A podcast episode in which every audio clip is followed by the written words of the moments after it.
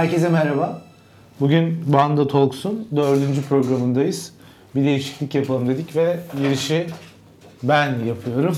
Sanki ilk üçü yapınca bir alışkanlık Fakat şöyle yani Göksel'in biraz tansiyonu düştü. Biz bir 90 fit yemek yemek işine girdik.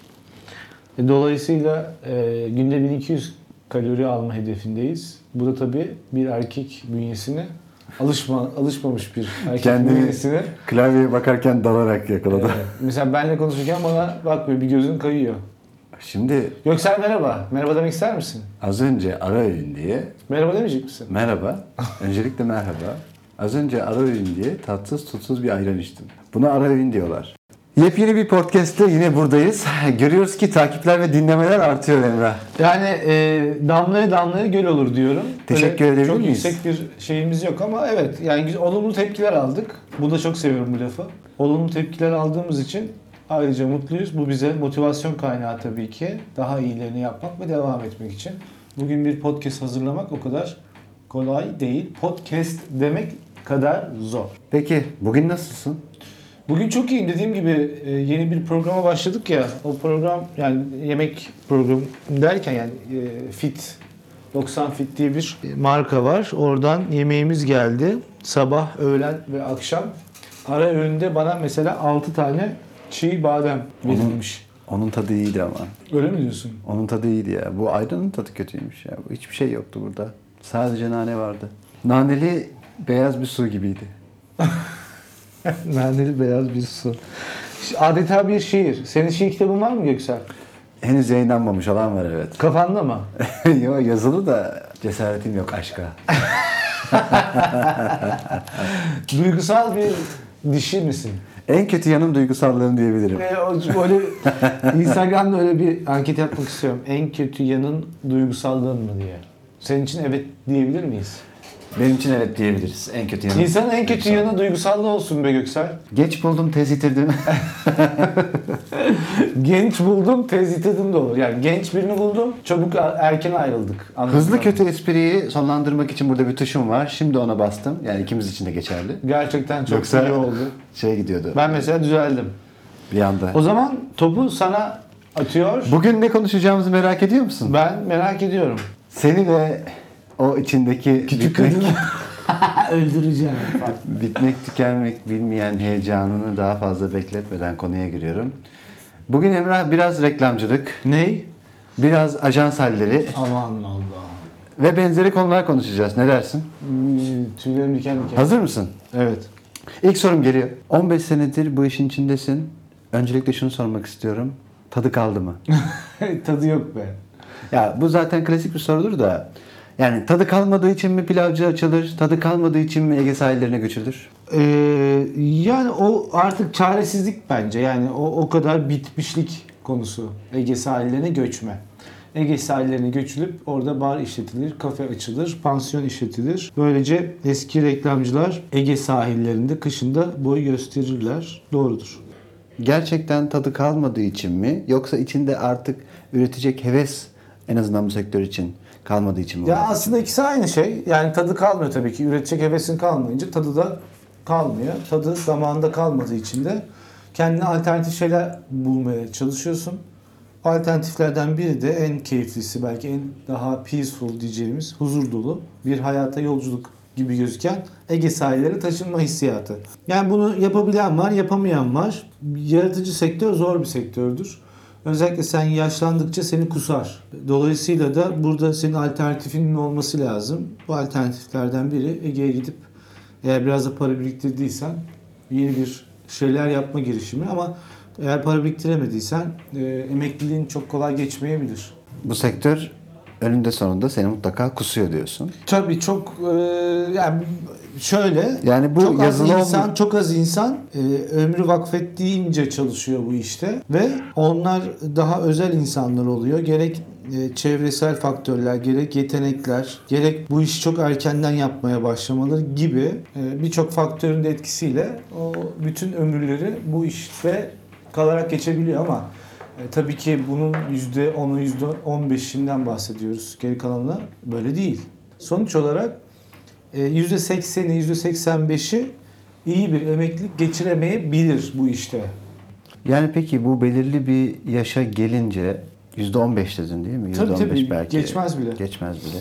Peki ajanslar nasıl yerler ki e, sadece genç ve dinamik beyinleri yer alı, yaratıcı beyinlerin yer, al, yer aldığı? Şimdi şöyle burada mesela ajanslar yani 80'lerde, 70'lerde, 80'lerde, 90'larda, 2000'lerde ve 2010-2020'ye doğru koşuyoruz şu an. 2019'dayız. Reklamcılık sektörüne kronolojik olarak baktığın zaman bence en problemli olduğu bir bölümde yani 2000'ler ve sonrası daha problemli bir bölümde. Özellikle 2005-2006 dij- dijital dünyanın entegrasyonunun da sağlandığı bir dönem var. O dönemden sonra her şey biraz Arap saçına döndü.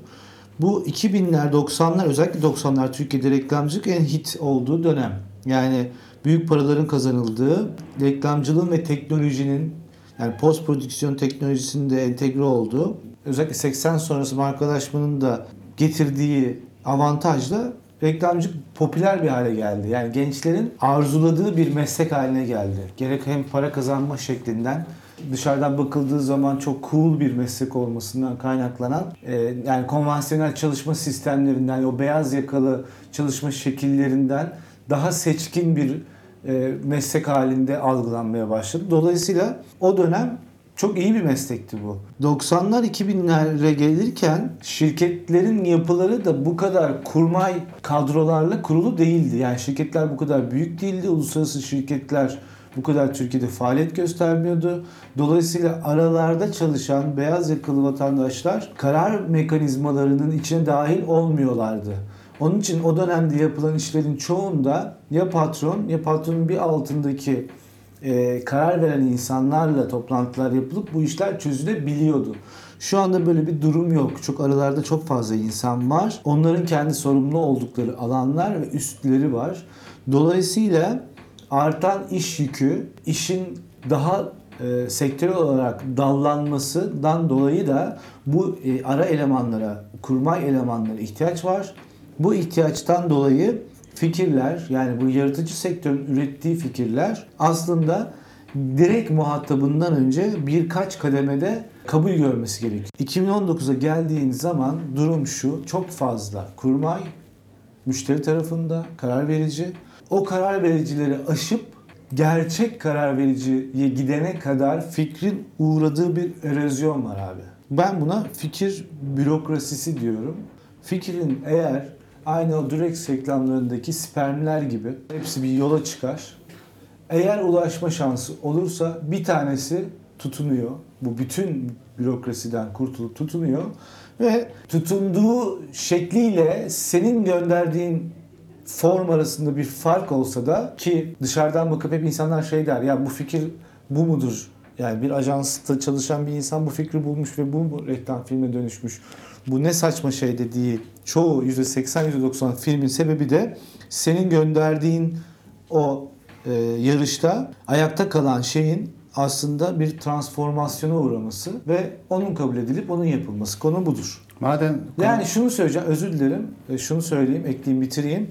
Burada şu anda reklamcılık mesleği bu söylediğim sebeplerden dolayı yani maaşların düşmesi, ara elemanın, kurma elemanların çoğalması, müşterinin görece bir şekilde fikre karşı direncinin oluşmuş olması, kendi fikri, fikirlerinin de burada üretime katılıyor olmasından kaynaklanan birçok problematikten dolayı şu anda reklamcılıkta düşük ücretler, hayal kırıklıkları sonucu reklam sektörü bir arzu nesnesi olmaktan çıkmıştır.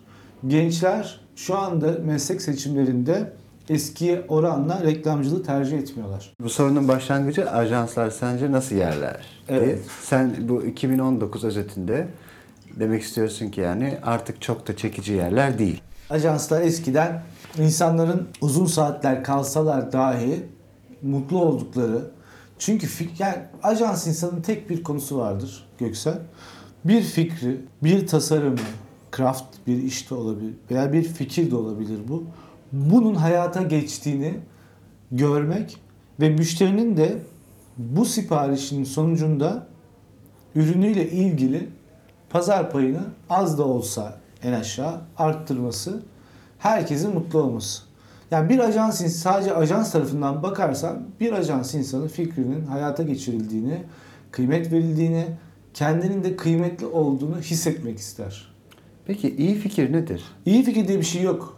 Herhangi birisi gördüğü, izlediği, dinlediği bir şeyde dinlemeden önce nötrdür. Hepimiz herhangi bir reklam ürününe maruz kalmadan önce hepimiz bir nötr pozisyonda dururuz. İşte o nötr pozisyondan artı bir pozitif bir yere geçiyorsan bu iyi bir fikirdir. Yani benim hiçbir şekilde daha önceden fikrim olmayan bir şeye karşı sempati besliyor olmam lazım.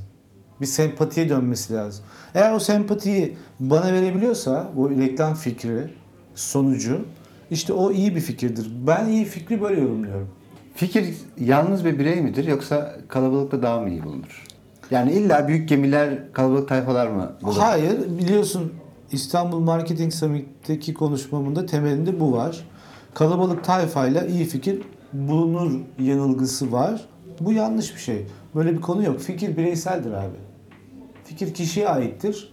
Kişinin yetenekleri dahilinde, becerileri dahilinde, çalışkanlığı dahilinde, görgüsü dahilinde, geçmiş deneyimleri dahilinde çok iyi araştırma ve çapraz bilgi üretebilme yetisi dahilinde bulabildiği bir şey. Fikir topluluklarla bulunmaz. Yani beyin fırtınalarıdır, şudur budur falan hani o konuşmamda da söylüyorum ya.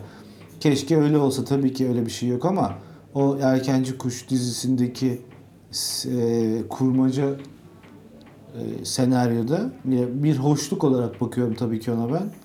Orada çaycı fikir seansına katılıp fikrini beyan ediyor ve yetinmiyor onunla motivasyonel bir konuşmada yapıp çıkıp işinin başına dönüyor. Yani direnç çok yüksek abi. Yani beyin fırtınası toplantılarının işe yaradığını düşünüyor musun? Hayır tabii ki asla düşünmüyorum.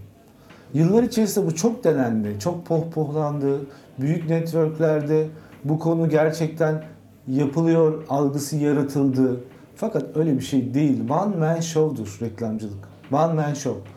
Bugün Türkiye'de bak reklamcılıkla ilgili isim üzerinden konuşabilirsin. Dünyada böyledir bu arada. Şeyi soracağım. İyi fikir uygulanabilir fikir midir? Güzel bir soru. Yıllar önce Ankara'da reklamcıyken ben Arkay dergisi vardır. O zamanlar dergilere bakıyorsun. E, bu şimdiki gibi dijital bir şey yok. Ya benim o zaman elimde işte 2000'lerin 2003-2004 falan. Ee, o zaman işte dergiler var. Communication Arts, işte Archive, hmm, Novum falan fıstık. Yani böyle bir sürü dergi var. Bir archive'ın sayısında, şimdi hatırlamıyorum sayısını. Heinz'ın bir işi vardı Göksel. Ketçap mayonez science. Evet aynen. Ketchup Mayonnaise Heinz. Heinz'in bir işi vardı. Kapaktı zaten. Kapaktaki fikir şu. Dinozor var. Çocuğunu Heinz'in acı ketçabıyla besliyordu. Yani bir emzik yani bir mama gibi. O kadar acı. Biberondan aynen. Be biberonu onun Heinz'in acı ketçabıydı. Şimdi bunun CGI yani e, computer grafik e, çözülmüş bir iş. Yani bilgisayarda 3D olarak çözülmüş. Tabii ki illüstrasyonla dokun, illüstratörle dokunmuş işe. Bu fikri 2000'lerde Türkiye'de bulabilirsin. Ama bu fikri yapabilir misin? Teknik şey var mı o zaman Türkiye'de Yok yapılabilir işte mi? onu demek istiyorum. Teknik olarak bunu çözmen çok zor. Bunu e, kıta Amerikası'nda çözebilirsin. Çözmüş adam, fikir iyi, uygulayabilmiş. İyi fikir, uygulanabilen fikirdir. Kesinlikle öyle. Ama bir yandan da müşterinin güvendiği, saygı duyduğu kişilerle çalışması önemli değil mi? Yüzde bir milyon bugün biz seninle bir güven ilişkisi içerisinde sen veya bir başkasıyla çok yakın olduğun insanlarla hep bir güven ilişkisi içerisinde o güven tahsisi ile aslında birçok şeyi beceriyorsun. Güvendiğimiz insanlarla mutlu oluyoruz, huzurlu oluyoruz, gülüyoruz, eğleniyoruz, fikirlerine saygı duyuyoruz, dinliyoruz en azından. Güven olmadan ajans müşteri ilişkisinin olma ihtimali sıfır. Sıfır. Yani bu iki kere iki dört. O benim İSM'deki de örneğim Stanislavski'nin güven egzersizi. Yani müşteri kendini güvenle ajansın kollarına bırakacak. Bırakmıyorsa onunla çalışmasın. Hiç zorlamasın. Hiç gerek yok. Hiç parasını da kaptırmasın. İçeriden çözsün ya. Bunu ciddi söylüyorum bak. İçeriden çöz. Müşteri işini içeriden çözsün. Sonuç olarak sen en kötü duyuru reklamcılığı yaparsın marka olarak. Bir ürününle ilgili duyuru yaparsın. Zaten Türkiye'de reklamcılığın %80'i duyuru reklamcılığı. Media Markt gibi mesela ne diyor? Sony veya Samsung bilmem ne televizyonu 25 binden 20 bin liraya Ados'lar diyor. Şimdi bu duyuru reklamcı. Bunu yapabilirsin sen içeride istersen. Bunun için bir reklamcıya ihtiyacın yok bu arada. Ha konumlandırma yapacağım. Emotional touch yapacağım falan. Bir entegrasyon yapmak istiyorum. İmaj reklamı yapmak istiyorum. Durduğum yerle ilgili bir şeyler söylemek istiyorum diyorsan o zaman belki bir reklamcı ihtiyacı olabilir ama o da kesinlikle ve kesinlikle güvendiğim bir reklamcı olması lazım. Çünkü bu sektörde yeni insanların kazanılması lazım. Yeni yeteneklerin, yeni çalışan meraklı insanların, genç arkadaşların bu sektöre girebilmesi için de gördükleri şeyden etkilenmesi lazım. Şu anda öyle bir şey yok Göksel. En ucuz iş, en mutlu müşteri. Şu an öyle. Son zamanlarda gözüne çarpan iyi bir müşteri ajans ilişkisi var mı? Yani bizim kendimiz mi var yakaladığımız? Türkiye içerisinde e, Yurt çok- dışında var mı? Var tabii olmaz mı? Var abi. Yani e, o söylediğim John Hannes reklam ajansı, küçük bir ajans. Yani Squarespace'in müthiş işler yapıyorlar. Yani John Malkovich'le o kadar güzel bir dünya yarattılar ki startup kurmak isteyen herhangi bir birey yani şu anda anlamamız gereken bir şey varsa dünya ile ilgili, dijitalle ilgili veya teknolojiyle ilgili bir şey var. O da bireyselliğin ön planda olduğu bir dünyada yaşıyoruz. Her jenerasyon için mi? Aynen öyle. Her jenerasyon derken her yaş için. Aynen yok anlaşıldı o doğru. Aynen her jenerasyon için. Her jenerasyon için bir bireysellik dünyasındayız, yüzyılındayız. Bu kötü gibi gözüken aslında insanın kendini keşfiyle e, devam edecek bir süreç bu. Startupların daha yoğun olduğu, insanların bir şeyleri kendince yapmak istediği, konvansiyonel çalışma sistemlerinden uzaklaşmak istediği bir dünyadayız şu anda. Bu dünya insanı kendi fikirleriyle yoğrulması gerekiyor artık zaten bence. İyi veya kötü bak. İşte Squarespace'te diyor ki senin herhangi bir fikri olabilir. Bir moda tasarımcısı olabilirsin, bir tişört tasarlıyor olabilirsin vesaire vesaire bilmiyorum neyse o. Sen bana gel ben sana her şeyi hazır olarak vereceğim. Sen ürününe odaklan ve bunu gerçekleştir. Bireysel dünya, bireysel bir yüzyıldayız ve insanlar kendilerini göstermek istiyorlar. Dolayısıyla bu ajanslarda çalışan yaratıcı kişiler diye tabir edilen kişiler bu kadar kendini göstermek isterken yanındaki arkadaşıyla senin bir şeyin vardı ya tabirin vardı ya e, sanki bir güzellik yarışmasındaymışçasına sürekli bir yarışma içerisinde Aynen öyle. kendisiyle. Yani Aynen. bu kadar bireyselliğin olduğu yerde iyi tek başına iyi bir fikri bulup acaba arkadaşımdan daha iyi bir fikri ben mi buldum yoksa onun fikri daha mı Evet. iyi diye Ya abi işte burada konu şu e, güzel bir nokta bu. Yani fikre odaklanmak yerine bir karşılaştırma furyası var. Ona giriyorsun. Yani bu bunu hani açabiliriz yani sosyokültürel olarak da baktığın zaman Instagram'da işte sürekli bir yemek fotoğrafçılığı mevzusu var. Sürekli insanlar dolaşıyorlar. Dolaştıkları yerlere çok mutlular. Sevgilileriyle çok mutlular. Kocalarıyla çok mutlular. Çocuklarıyla çok mutlular. Kayınvalidesiyle çok yani mutluluktan bir sevgi yumağı Instagram adeta e, evlendirme dairesi gibi. Yani bir acayip bir ortam var. Şimdi bu ortam içerisinde bu yalanla insan bu karşılaştırma problemiyle karşı karşıya geliyor. Bence e, bu karşılaştırma bizi bitirdi bir kere. Bu kesin. İkinci konu da sen orada sosyal olarak kendini karşılaştırırken bireysel olarak da karşılaştırmaya başlıyorsun. Yani yaptığın iş, yaptığın fikir. Aslında o fikri büyütmek veya o fikirle ilgili alışveriş yapmak yerine senin yanındaki adam acaba daha iyi bir fikir mi buldu e, kaygısıyla sen kendi işine odaklanamıyorsun.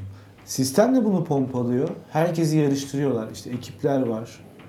Senin üstün zaten kendi yine aynı birim, aynı kurmay kadrodaki diğer bir kişiyle kendini karşılaştırıyor. Herkes biri üstüne kendini daha iyi göstermeye çabalıyor. Ne oldu fikir? Ve de çalışma arkadaşlarıyla uyum ne oldu? Yok zaten onu geçtim. Yani gıybetçilik.com zaten onda onu besliyor. Gıybetçiliği besliyor. Karşılaştırma bitmeden kimse iyi bir sonuca ulaşamaz mı diyorsun? Ulaşamaz.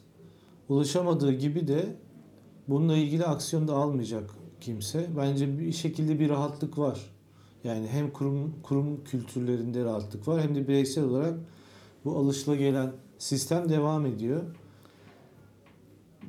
Ama Yani bu çözülür mü bilmiyorum. karşılaştırma bence çok default bir insan hatası. Yani default'ta böyle geliyor bence sürekli doğar doğmaz Doğar doğmaz yüklenen bir şeydir. eklemişler evet.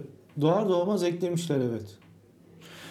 Bugünkü yayın bitti. Söyleyeceğim şey var mı ek olarak? Ya son olarak şunu söyleyeceğim. Biz bireysel olarak bu işi halledemeyebiliriz belki ama yine de denemeye değer.